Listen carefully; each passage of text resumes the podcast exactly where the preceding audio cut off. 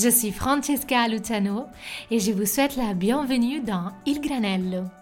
Dans ce podcast, j'invite les gens qui m'inspirent le plus pour qu'ils partagent leurs histoires, projets et réussites. Ma conviction que chaque rencontre dans la vie soit comme un grain de sel, un granello, qui nous enrichit et qui nous définit. Je suis ravie de vous présenter aujourd'hui Thierry Tessier. Metteur en scène de théâtre et expert événementiel à la base, Thierry a fondé il y a 20 ans la Maison des Rêves au Maroc, où il a imaginé des lieux qui s'adaptent aux envies des hôtes et non l'inverse. Plus récemment, il a également lancé le premier concept d'hôtel itinérant du monde, 700 000 heures, soit le temps moyen passé par un humain sur Terre. Avec ce Member Club unique, il propose des expériences authentiques, éphémères et personnalisées jusqu'au dernier détail. Avec Thierry, on a voyagé entre ses souvenirs des dernières destinations comme le Brésil, le Japon ou la Cambodge, tout en parcourant sa carrière dans l'hospitality et en explorant sa vision sur le futur de voyage. Je remercie infiniment Thierry pour m'avoir dédié quelques-unes de ses heures précieuses et d'avoir partagé avec moi ses perles de sagesse. J'espère avec cette conversation de vous faire rêver un tout petit peu et si l'épisode vous plaît, n'hésitez pas à le partager et le liker sur les plateformes de podcast ou sur la page Insta Il Granello Podcast. Bonne écoute Bonjour Thierry, comment ça va? Ça va très bien, merci. Et toi? Très bien, merci. Est-ce que tu pourrais te présenter en quelques mots? Euh, Oui, alors je m'appelle Thierry Tessier, euh, je, suis français, euh, nul n'est parfait. Et en fait, il y a de cela 20 ans, je suis, je suis tombé dans une passion qui est celle de l'hospitalité. Et j'ai mis à à disposition du monde de l'hôtellerie mes deux compétences de mise en scène et d'expérience.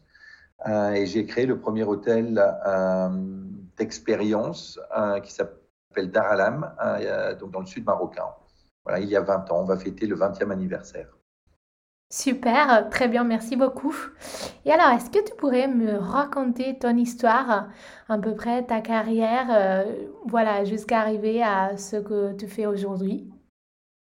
Parcours classique. Hein. Je, suis né à Bordeaux. Ça, euh, c'est peut-être pas classique pour tout le monde, mais euh, voilà, euh, je suis de, en province. Je viens à Paris à 20 ans après avoir fait une école de commerce à, Bordeaux. Et j'ai créé une, petite, une petite entreprise, aujourd'hui on dirait une start-up, qui avait reçu le, le prix de la création d'entreprise par la mairie de Paris, mhm. de conseil à export sur l'Australie. Je rentre en France et je, je décide d'aller euh, vers ma passion qui était le théâtre, euh, pour laquelle, euh, on va être clair, je, n'avais absolument aucun talent mhm. de comédien. Et donc, je me suis retrouvé un peu avec la perception que je n'avais aucun talent dans le monde de l'entreprise et aucun talent dans le monde artistique. Euh, et, en creusant un petit peu plus, je me suis rendu compte que même si je n'en avais pas un complètement et à 100% euh, identifié, euh, quand je parlais avec mes amis du monde du théâtre, j'étais un, homme d'entreprise hors pair, et quand je parlais au monde, au, chef d'entreprise, j'étais un saltimbanque. Et je me suis dit, mais en fait, je suis peut-être, en étant moitié-moitié, je suis peut-être le, trait d'union que le monde du théâtre attendait pour parler au monde de l'entreprise. Donc, euh, j'ai créé une compagnie de théâtre pour aider mes copains euh, acteurs. Euh, et j'ai commencé à créer des théâtres, des balades de théâtre dans des jardins, des soirées théâtre aux chandelles. j'ai apporté le, le, théâtre dans des lieux où il n'avait pas l'habitude d'être. Je suis sorti de la boîte logique. Mhm. Euh, et, depuis en aiguille, j'ai créé une agence de communication qui aidait le monde du théâtre à être financé par le monde de l'entreprise qui, lui, était en recherche de nouveaux territoires de communication. Voilà, donc j'ai fait cette passerelle entre les deux. Mm-hmm. cette passerelle m'a amené à ce que les entreprises m'expliquent que j'étais bien gentil, mais que le théâtre n'était pas la réponse à tous leurs besoins en termes de communication. Mm-hmm. Donc j'ai commencé de ce, de, ce point euh, initial de théâtre à ouvrir à d'autres types d'événements et je me suis retrouvé à créer une agence d'événements pure, même si j'étais dédié à, à, la culture et reconnu comme tel, puisque j'étais même, j'avais même un agrément du ministère de la Culture. Ah. Euh, j'étais, euh, j'étais vraiment, euh, je devenais pluridisciplinaire et, on va dire tout terrain pour les entreprises. Et donc petit à petit, j'ai été amené à, organiser des séminaires dans, dans, des lieux pour des entreprises qui étaient en France, mais également petit à petit à l'étranger. Mhm. Ça voulait dire quoi? Ça voulait dire créer une agence de voyage, d'une part, euh, pour être dans la loi. Et donc, j'ai appris le métier d'agent de voyage. Et ensuite, de, de, dealer avec des, des hôteliers. Et, euh, et, négocier avec des hôteliers euh, quand on a des, des, vrais besoins en termes d'hospitalité un peu différents que ce qu'ils ce qu'ils proposent traditionnellement, euh, m'a fait prendre conscience qu'une grande majorité des, des, des, hôtels dans le monde, et donc des hôteliers qui sont derrière, Mhm. font passer leur organisation avant leurs clients. C'est-à-dire qu'un client doit se conformer euh, aux règles instituées par l'hôtel et pas l'inverse. Et pourquoi je n'aurais pas le droit d'avoir mon petit déjeuner à 2 heures? Et pourquoi quand j'arrive à 10 heures du matin, ma chambre n'est pas prête? Et, tout est comme ça. Et euh, il se trouve que j'ai quatre enfants et que quand ils étaient petits, être... Euh, un client d'un hôtel, quand on arrive avec quatre enfants, on est rarement le bienvenu. Hein. Mmh. Euh, donc, j'ai commencé à, à, me rendre compte que l'hospitalité n'avait d'hospitalité que le nom, dans, dans, dans, un grand nombre de, dans un grand nombre de cas, mmh. et euh, qu'il y avait peut-être quelque chose à faire là-dedans. Et donc, au lieu de, de, de, de râler euh, comme tout bon français à longueur de temps, euh, je me suis dit que je pouvais peut-être euh, revisiter le monde de l'hôtellerie en mettant à disposition de cette industrie, même si j'ai horreur de ce terme, euh, mes compétences d'un côté de mise en scène et de l'autre de création d'événements. Voilà. Et donc, j'ai créé cet hôtel d'Aralam au Maroc, dans le sud marocain. D'Aralam veut dire maison des rêves. Euh, avec la volonté de reprendre toutes les contraintes d'un hôtel et de les faire exploser et de trouver des solutions à tout. Si j'arrive quelque part avec quatre enfants et que je suis euh, mal à l'aise parce que les clients à côté trouvent que mes enfants font trop de bruit dans la salle de restaurant, et, euh, et, et à l'inverse, quand je suis seul, enfin, sans mes enfants pour un week-end, c'est pas pour supporter les enfants des autres. J'ai décidé de, que la solution serait qu'il n'y aurait pas de restaurant et que donc on allait mettre une table à des, à, des, endroits différents tous les jours pour toi, dans les jardins, sur les terrasses, dans des, dans des petites pièces. Ça peut être des, des, des salons, des, bibliothèques, des, euh, voire des salles à manger, mais que là où tu serais, il n'y aurait pas d'autres clients. Hmm. Donc, le couple en amoureux, ben, il est vraiment en amoureux. Et donc, si euh, l'homme fait sa demande en mariage et sort sa, sa, sa bague de la poche, il n'y aura personne à côté pour lui faire la remarque que là, il aurait pu se fouler un petit peu, que la bague, elle est un peu petite. euh, et, et, à l'inverse, quand je suis avec mes enfants, je suis pas obligé de me fâcher euh, sous prétexte qu'ils se lèvent, qu'ils courent, qu'ils font du bruit parce qu'il n'y a personne autour. Donc c'est une réponse qui, qui, est favorable à tout le monde. Donc j'ai commencé comme ça à trouver plein de, choses à, bouger. Et puis cet hôtel, petit à petit, ben, est devenu parmi les, plus connus au monde. Et euh, alors, ce qui est drôle, c'est qu'il y a 20 ans, je passais pour un excentrique en disant mais qu'est-ce qu'il fait d'un hôtel d'expérience au milieu du désert? Non, mais celui-là, il est complètement fou. Euh, tout le monde disait bravo hein, pour ce que tu fais, mais n'en pensez pas moins. Et maintenant, on me demande de faire des, euh, des speeches et des talks à longueur d'année pour expliquer ma vision. Euh, mais en fait, la, cette vision, c'est pas une vision, c'est juste un ressenti. Quand on tombe amoureux, on n'a pas besoin d'avoir un département marketing qui nous dit euh, ce qu'il euh, ce qu'il faut faire. Donc pourquoi les départements marketing des hôtels sont plus importants que l'hôtelier? Ça doit être un sentiment comme un sentiment de, un sentiment de chef. Et euh, ça, doit, ça, doit, venir du cœur, ça doit venir des tripes, ça doit être une envie de recevoir et de faire plaisir. Donc toute la journée, on doit être tourné vers qu'est-ce que je peux faire de supplémentaire pour faire plaisir à mes équipes. ce qui n'est pas le cas dans, dans, beaucoup de, dans beaucoup de lieux. Voilà. Et, euh, et, donc, je me suis jeté à corps perdu dans l'hôtellerie, qui est beaucoup plus complexe qu'il n'y paraît. Hein. C'est pas juste mm. recevoir comme on reçoit dans son salon.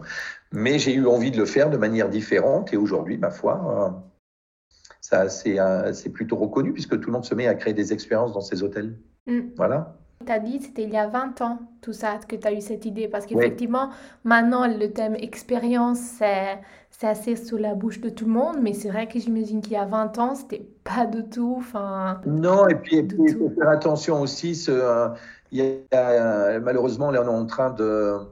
Euh, je, trouve d'user à tort et à travers du mot expérience. On le dévalorise complètement, on le mm. dénature. Mm-hmm. Euh, j'étais il y a de cela quelques, quelques temps dans un hôtel euh, international, un palace en France, en, euh, en, bord de mer. Et euh, j'étais au bar, c'était un bar à cocktail, je commande un cocktail. Et le maître d'hôtel me dit, vous allez voir, vous allez vivre une expérience extraordinaire. Mm-hmm. Je lui dis, bah non, je suis désolé, hein, je suis dans un bar à cocktail, je commande un cocktail, ce n'est pas une expérience extraordinaire, c'est un cocktail dans un bar à cocktail. Voilà. Un le cocktail pourra être très bon, mais je ne mets pas ça dans la catégorie des expériences. Je suis désolé. Euh, non. Donc, moi, j'ai arrêté depuis un certain temps euh, euh, de parler d'expérience. Je parle de moments de vie, de mise en scène. C'est plus important. Je pense que aujourd'hui, le voyage, et a fortiori après la crise, est en train de redevenir précieux. Et qu'il est important d'offrir euh, des petits écrins euh, et que quand on, vit un moment, on doit le vivre avec les, personnes que l'on aime et, euh, et, que ça devienne un moment unique.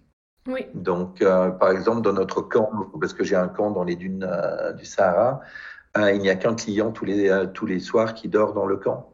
Ah, wow. Parce qu'à 5 heures du matin, quand on profite du jour qui se lève, c'est pas pour avoir quelqu'un d'autre sur la dune à côté. Quoi. Ça casse tout. Oui. On n'a pas envie de, on a envie de, de, moments en exclusivité avec les gens qu'on aime. Hmm. Du coup, c'est vraiment un service bespoke, entre guillemets, unique et hyper exclusif. C'est, oui, c'est exactement ça, mais c'est, tellement évident. Je, je, crois que les euh, nombre d'hôteliers se trompent dans le terme hospitalité. Il n'y a plus de générosité, il n'y a plus de reconnexion avec la, avec une culture locale. Il y a, il y a, il y a juste que des, euh, du service. Mais le service poussé à l'extrême, euh, quand il est mécanique, il est absolument ridicule et hors de propos. Il faut absolument revenir aux fondamentaux de, de, de, de l'hospitalité.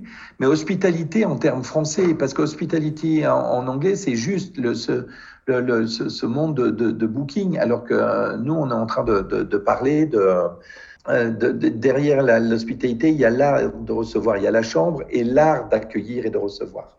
Mm. Et ça, moi, je veux qu'on le qu'on pose un peu plus. Voilà. Et justement, sur, euh, sur ce sujet, sur ces thèmes, je voulais parler avec toi de 700 000 heures. Donc déjà, qu'est-ce que cela signifie et est-ce que tu peux le présenter peut-être vite fait euh, pour ceux qui ne le connaissent pas?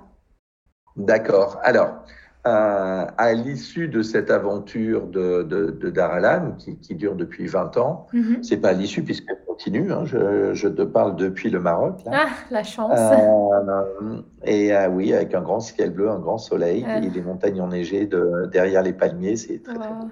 Absolument. Et je me suis rendu compte que dans, dans, dans, dans le monde de l'hôtellerie, euh, on dépensait énormément d'argent chaque année pour convaincre de, enfin, il n'y a pas que de l'argent, c'était du temps, c'était de l'énergie, en plus de l'argent, pour convaincre de nouveaux clients de venir dans nos maisons. Et, euh, et en fait, depuis 20 ans, moi, il y a des, plein de personnes qui, qui, adorent ma vision de, de l'hôtellerie, où on mange jamais une fois de suite au même endroit, jamais dans la même vaisselle, on raconte jamais la même histoire, on a 450 recettes, mais on mange, on n'a jamais un menu écrit devant toi. On, au lieu de te demander si tu as des allergies, on te demande ce que tu as envie de manger. Euh, et on va le cuisiner pour toi en fonction de tes goûts. C'est un peu plus élégant que de savoir si, euh, si tu peux manger du pain avec du gluten ou pas. Euh, même s'il est important de le savoir, on peut partir d'abord de tes envies et pas de ce que tu ne peux pas faire qui est que du négatif. Mm. Mais bon, euh, ben, je me suis dit, ben, au lieu de continuer à travailler chaque année pour de nouveaux clients comme ça, sans savoir si ça va leur plaire ou pas, prenons le problème à l'envers. Je vais créer un club privé avec tous les gens que, euh, qui aiment ma vision. Et moi, je vais devenir nomade. Je vais voyager autour du monde, changer de destination tous les six mois. Euh, des destinations dans lesquelles je vais restaurer des maisons traditionnelles et, euh, et, accueillir les membres de ce club. Donc, plutôt que d'avoir tout le temps de nouveaux clients, c'est moi qui change de, de, destination et ce sont les mêmes clients qui viennent et qui me suivent. Donc, j'ai créé le premier hôtel itinérant au monde. Je trouve ça passionnant, je trouve l'idée géniale, franchement. Merci. Écoute, c'est je l'ai fait parce que j'en avais envie. J'avais envie de, de, de voyager. J'avais envie de rendre le tourisme aux locaux. Mm. Euh, je trouve que l'hôtellerie a, a, pris l'habitude de, vivre en autarcie dans ces petits mondes, dans ces petits resorts, et on est moins connecté aux locaux qu'avant. Après, on, l'est quand on est backpacker, quand on est jeune comme toi, euh, on part à la découverte du monde, et oui, c'est super, et on est connecté. Mais arrive un âge où on a envie d'un peu plus de confort. Et, et là, il y a, y a un no man's land où tu as de l'hôtellerie de luxe, mais déconnecté de la réalité, et du backpacking, connecté à la réalité, mais dormir par terre, euh, ça fait mal au dos quand même. voilà.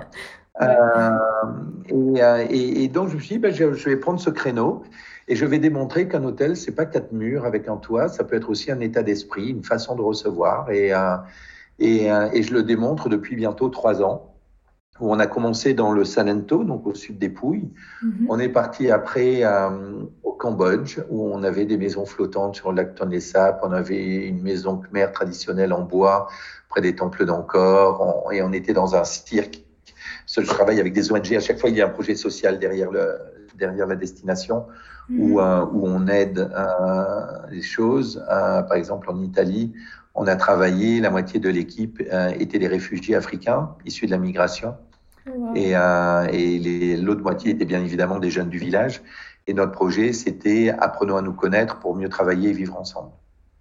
Hein, parce que si on fait euh, si on fait confiance aux politiques pour résoudre les, les, les problèmes de notre planète, euh, je pense qu'on va pouvoir attendre longtemps. Mmh. Voilà, donc euh, j'ai fait ma part du, du job, même si c'est petit. je participe à, à, la hauteur de, de, de, mes projets. Donc après le, après le Cambodge, j'ai allé au Brésil, le parc des Lençóis, ce parc incroyable de dunes à perte mmh. de vue avec cinq mois par an, des, des lagons bleus mmh. entre les dunes. Ouais, c'est magique. C'est absolument génial. Mm-hmm. Absolument. Euh, ensuite, on est allé à Paris, à Place Vendôme, dans un appartement. Euh, parce que j'avais envie de passer Noël avec mes enfants. Donc, on est revenu faire un petit, une petite halte à Paris quelques semaines. Ça va. Euh, ensuite, euh, nous sommes allés au Japon où malheureusement, euh, pendant la pandémie, nous n'avons pas pu euh, accueillir nos clients, mais on a accueilli une population japonaise très intéressante. Hmm. Euh, là, je devais être au Canada, au Québec, face au fleuve Saint-Laurent, dans la neige, avec des chiens de traîneau, de la pêche sur glace, hmm. voilà, tout et plein de choses comme ça. Et, mais qu'on ne fera pas cette année, qu'on fera, j'espère, l'an prochain. Et là, on s'apprête à aller sur le lac de Côme, dans une propriété absolument magnifique. Super. Écoute, dans tout ce parcours génial et ces idées vraiment hors du commun, je voudrais te demander, est-ce que tu as jamais eu des moments durs ou y en a-t-il un en particulier que, mis à part la Covid, hein, parce que j'imagine que ça c'est le pire, mais est-ce que tu as quelque chose d'où vraiment tu as appris une grande leçon et qui effectivement t'a servi pour euh, le futur? En fait, ce que, ce que j'ai appris, c'est... Euh, que je ne forme pas les populations locales, parce que je travaille avec des, des, des, communautés locales partout où je passe. Donc des gens qui ne sont pas, on a monté une fondation, ces personnes ne sont pas des professionnels de l'hôtellerie, on les forme à l'hôtellerie. Mm-hmm. Ça, c'était mon discours au départ. Mais en fait, la réalité, c'est que je ne les forme pas à l'hôtellerie, c'est que j'adapte l'hôtellerie à ce qu'ils sont eux. C'est à mm-hmm. l'inverse, c'est nous qui sommes formés à ce qu'ils sont. Parce que tu ne pourras jamais changer des personnes. Euh, euh, issus d'un milieu euh, très particulier, très simple, dans une communauté locale. Euh, c'est pas, pas eux que tu vas éduquer. C'est toi que tu dois éduquer à ce qu'ils sont et modifier ton programme de manière à ce qu'à l'intérieur, eux se sentent confortables pour réussir le projet. Mm-hmm. Voilà, c'est une, plutôt une grande leçon euh, d'humilité. Ok, je vois. Effectivement, ce, ce, ce, concept ou projet social dont tu parlais tout à l'heure, euh, ça se connecte pas mal avec tout le thème voilà, de la sustainability et euh, l'idée qu'effectivement, même dans le voyage, on peut, enfin, par exemple, dans ton site, euh, je voyais que sur, pour 700 000 heures, on voit apparaître le hashtag Travel for Good, Good for People, Good for the Planet and Good for Purpose. Du coup, je pense que, hum, voilà, ton idée de sustainability, j'imagine, c'est plutôt dans ça, dans, dans les personnes, ou est-ce que euh, toi aussi des, voilà, des sujets de euh, réduire les déchets ou genre des choses comme ça à niveau de impact euh, Là, je, là dans, dans, dans, une heure, j'ai le maire du village ici qui vient me voir pour savoir comment on va traiter les. je participe à la réflexion sur le traitement des déchets d'un et c'est évident. Après, euh, il est, c'est une évidence que le. C'est pour ça que j'en parle même pas que le tourisme doit être équitable, doit être éco-responsable Là, j'ai un projet de restauration d'un village, d'un projet de tourisme intégré où toute la population, à tous les niveaux que ce soit, vont participer au projet euh, touristique et hospitalier. Euh, donc, euh, oui, on doit protéger, ça va de pair, on doit simplement, ça sert à rien d'éradiquer le plastique si on ne prend pas soin des hommes d'abord. Mm-hmm. Et et, et ces hommes-là, il faut les aider à grandir. Ils ont cette générosité de cœur au milieu. Donc moi, je pars d'abord des hommes et, et, je vais ensuite sur, sur les actions autour. Mhm. En fait, il faut changer les comportements, il faut changer les perceptions. Mhm. Euh, tu peux dépenser tout l'argent que tu veux euh, à envoyer des, euh, des, moustiquaires pour lutter contre les, les maladies dues aux, aux, piqûres de moustiques en Asie. D'accord? Tu peux dépenser mais tous les millions que tu veux. Si là-bas, ils continuent d'utiliser tes moustiquaires comme filet de pêche, mm. ça ne résout pas le problème de, des moustiques. Ben non. Voilà. Donc, commençons par changer les comportements des gens. Commençons par. Euh, moi, je crois que euh, ça, c'est plus important. Euh, donc, c'est d'abord par les hommes que ça doit se passer. Donc, c'est une prise de conscience des trésors qu'ils ont entre les mains, parce que pour eux, c'est naturel. J'avais un petit jeune au Brésil. À chaque fois qu'on servait une table dehors, je regardais le ciel, je lui dis Waouh, Carlison, regarde ce ciel, il est dingue. euh, et il se moquait de moi, il me disait un jour Mais bah, c'est bon, Thierry, là, euh, on va se calmer. Hein, le ciel, il est là tous les jours, les étoiles sont là tous les jours, hein, donc euh, ça va. Et je lui dis Mais tu sais, euh, ne crois pas ça quand on habite les villes, les grandes villes, à cause de la pollution lumineuse, de, de toutes les lumières qu'il y a dans la ville, on voit pas les étoiles. Et il s'est mis en colère parce qu'il a cru que je me moquais de lui. Euh, mais il était vraiment vexé. Il m'a dit Je sais que j'ai pas d'éducation, que j'ai dû arrêter l'école, mais je sais que les étoiles, c'est pour tout le monde, partout dans le monde. Et donc, du coup, ils comprennent pas la beauté de ce qu'ils ont autour d'eux parce que pour eux, c'est normal, ils ont ça depuis la naissance. Donc, il faut d'abord commencer à leur ouvrir les yeux sur ce qu'ils ont de merveilleux autour d'eux D'accord? Mm-hmm. Leur expliquer réellement euh, ce que les personnes qui vont venir en tant que touristes vont rechercher? Mm-hmm. D'accord? Et, et, de là, servir de trait d'union entre ces deux mondes. Et décider de ce que l'on peut apporter comme, euh, comme façon de, de recevoir qui va mettre en avant ce qu'ils ont D'accord? Mm-hmm. Et c'est de là que l'on va pouvoir commencer à préserver. Parce que s'ils n'ont pas conscience de la beauté de ce qu'ils ont autour d'eux, pourquoi ils le protégeraient? Ouais. Ouais, ouais, tout Moi, j'ai déjà rencontré des politiques euh, dans différents pays qui me disaient Attendez, nous, notre préoccupation, c'est quand même de, de, de, de, nourrir toute la population. Donc, c'est pas très grave s'ils brûlent leurs déchets dans les jardins et qu'il y a ces fumées noires de plastique qui se dégagent. Bah, mais c'est ça le problème en fait, c'est justement les politiques qui n'ont pas du tout la même vision que toi, je pense. Non, mais, mais faisons, si on le fait tous, c'est la stratégie du colibri. Hein, c'est, mm. Moi, je fais ma petite goutte d'eau, mais au moins, si tout le monde fait sa goutte d'eau, bah, à un moment donné, ça, ça aura plus d'impact. C'est clair mm, mm. Tout à fait. Et du coup, quelle est ta vision après, euh, après cette pandémie dont euh, c'est mieux ne pas parler, mais qui est effectivement est, arrivée? Quelle est ta vision du, du monde voyage? Est-ce que tu penses que les gens vont vouloir voyager à fond parce que là, ils n'ont pas pu le faire pendant longtemps? Ou est-ce que tu penses qu'ils vont juste rester chez eux parce qu'ils se sont habitués? Comment est-ce que tu vois ça en fait? Je pense que ça va être un, mix entre les deux. Je, dirais que c'est un, Je suis persuadé que le voyage va redevenir précieux. Mm-hmm. Euh, que le voyage euh, va se préparer. Ça, on va voyager vraisemblablement moins souvent, mais plus longtemps. Que l'on va alterner des, séances de travail avec des séances de repos durant ces, ces, voyages. Que ce ne sera pas je déconnecte pendant une semaine 100%, mais je pars 15 jours et par moment je travaille, par moment je, je, suis en vacances. Mm-hmm. Je le vois plus comme ça. Et je, je pense que chacun va accorder un peu plus d'attention à, à, aux endroits où ils vont aller. Euh, il faudrait que ces lieux soient plus en accord avec leurs valeurs, euh, d'éco-responsabilité par exemple.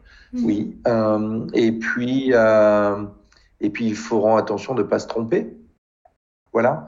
Donc il est important qu'il y ait un parler vrai qui s'instaure dans, euh, dans l'hospitalité et, et, et, montrer réellement qui nous sommes. Je pense que la, sur la photo d'une femme en robe du soir, une coupe de champagne à la main qui regarde l'horizon au coucher de soleil, euh, tu vois, devant la mer, c'est un peu fake et fini, quoi, ce type de photo. Mm-hmm. En revanche, ça peut être des, des, interviews, de, de, montrer réellement ce qu'il y a backstage. Euh, voilà, si vous venez, voilà les gens que, que, vous allez rencontrer, voilà les moments que vous allez vivre. Euh, voilà ma philosophie de l'hospitalité. Voilà, je m'appelle Thierry Tessier. Depuis 20 ans, je suis dans le désert au Maroc. Et voilà ce que j'ai créé. Et puis, euh, si vous venez, ben, vous allez rencontrer euh, un maître qui, qui, va, qui va activer la forge de sa famille pour vous. Vous allez aller dans le désert, découvrir les étoiles. Vous allez, tu vois, et, on peut montrer des choses comme ça. Et dans ce but, je, lance en, ce début d'année une plateforme vidéo okay. d'hôtel de présentation d'hôtels recommandés par des hôteliers. Donc le but, c'est que je, vais vous parler des hôtels que moi j'aime et ils vont se présenter et à leur tour, ils vont parler d'hôtels qu'ils aiment. Et donc ça va être une sorte de Pinterest ou, euh, mm. ou euh, Loopsider ou euh, ce que tu veux, dédié à, à, l'hôtellerie, juste avec des petites vidéos de tout ce que euh, de, de, de, de tout ce que l'on fait, de tout ce que l'on vit au quotidien et que l'on partage avec nos clients. Ça s'appelle Tomo, T-O-M-O.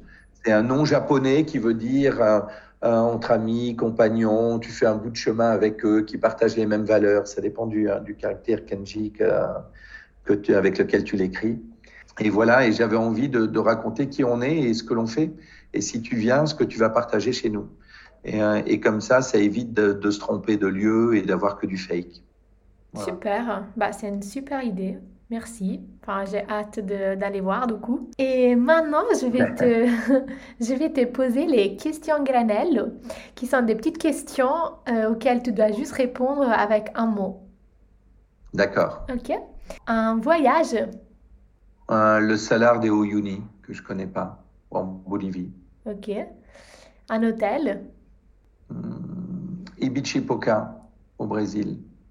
Un restaurant? Ça dépend de mon humeur, parce que ça peut être un, un, un restaurant comme Bruno Verju chez Table ou David Toutain hein, dans son restaurant éponyme à Paris, euh, comme mon restaurant de, un petit restaurant de sushi préféré que, que j'adore à Kyoto ou euh, euh, le deuxième restaurant dans trois étoiles là-bas, toujours à Kyoto, qui s'appelle Rakumi. Mais ça peut être aussi une de la street food euh, au Vietnam euh, ou au Cambodge. Euh, voilà, il y a, y a, plein de. un restaurant, c'est impossible. C'est impossible. C'est, je ne peux pas, ça va dépendre des lieux, des, des, des moments. C'est partager un plat avec les doigts ici à, euh, avec, euh, avec le staff dans leur maison autour dans la Palmeraie Aspura. Il y a, y a, trop, trop, trop, trop, trop, trop, trop de choses comme ça. Ok, bon, bah, ah. j'aime bien la, la, réponse et je vais noter toutes les adresses que tu m'as données. Merci. Et un bouquin? L'équilibre du monde sur euh, la résilience indienne. Intéressant, super. Une chanson? J'aime bien écouter euh, Daniela Andrade. Un hobby La cuisine. Ok. Du coup, un plat Enfin, la cuisine et manger. Hein. non, si je dis un plat, tu vas être trop content en tant qu'Italien, mais ça, c'est le risotto. Ah, très bien. Pour terminer, un héros ou une héroïne? J'adore les, les, personnages de, de Balzac. Super. Merci beaucoup Thierry, ça m'a vraiment plu cette conversation et franchement ça m'a bien sûr donné envie de voyager. Eh ben, il, faut, il faut venir nous voir, euh, soit sur le lac de Côme, soit euh, plus tard autour de 700 000 heures. Bah oui, ça sera vraiment parce avec que plaisir. Pas parce que tu es jeune que tu as, ok, tu as plus d'heures, euh, de milliers d'heures ou de centaines de milliers d'heures que moi, mais il ne faut, il faut pas les gâcher. Merci d'avoir pensé à moi et puis on se revoit très vite. Et merci à vous tous pour avoir écouté jusqu'à la fin de cet épisode. J'espère qu'il vous a plu. Et je vous donne rendez-vous à très bientôt, toujours sur Il Granello. Au revoir